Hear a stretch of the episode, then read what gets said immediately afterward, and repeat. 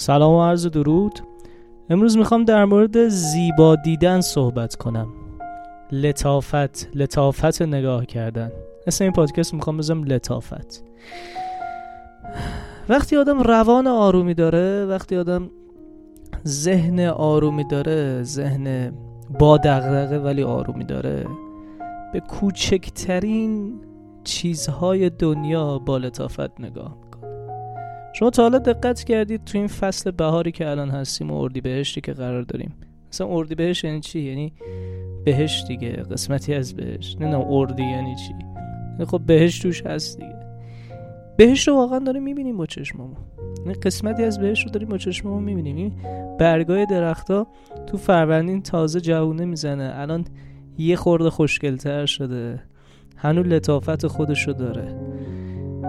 می‌تونیم از این طبیعت درس بگیریم از این لطافته می‌تونیم درس بگیریم. می‌تونیم این مدلی باشیم که نه زیاد پخته باشیم نه زیاد جوون باشیم اردی بهشتی باشیم. دقت کردید اردی بهشت چقدر همه چی اوکیه؟ هم هوا خوبه هم برگا خوبه هم اون گره های گیاه نیستش اونایی که حساسیت آلرژیک دارن کمتر حساسیتشون.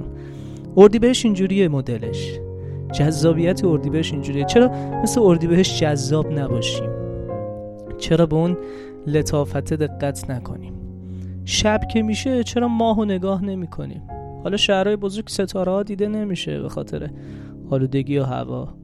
ولی چرا ماه و نگاه نمی کنیم چرا دقت نمی کنیم چرا زیبایی صدای پرنده ها رو دقت نمی کنیم تو این شهر ما میان. تو همین خونه ما بلبل خورما میاد می‌خونه.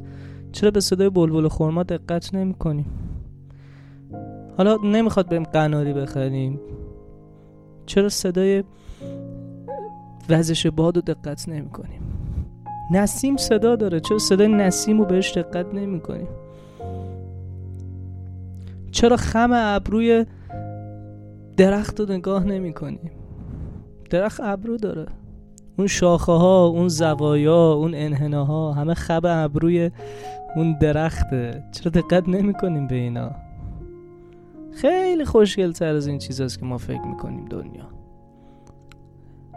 پس بیایم اردی بهشتی باشیم؟ یعنی چی باشیم؟ یه چیزی بین فروردین باشیم و خورداد فروردین همه چی جوونه ناپخته است. فروردینی نمیگم فروردینی ها نه میگم فروردینی اگه باشیم ناپخته ایم خوردادی هم باشیم دیگه نزدیک چیم؟ نزدیک تابستونیم. داره همه چی زبر میشه. اردی بهشتی باشیم. متعادل باشیم. من می‌خواستم یه درس از ماه اردی بهش رو به شما بگم. شاد و پیروز و موفق باشید.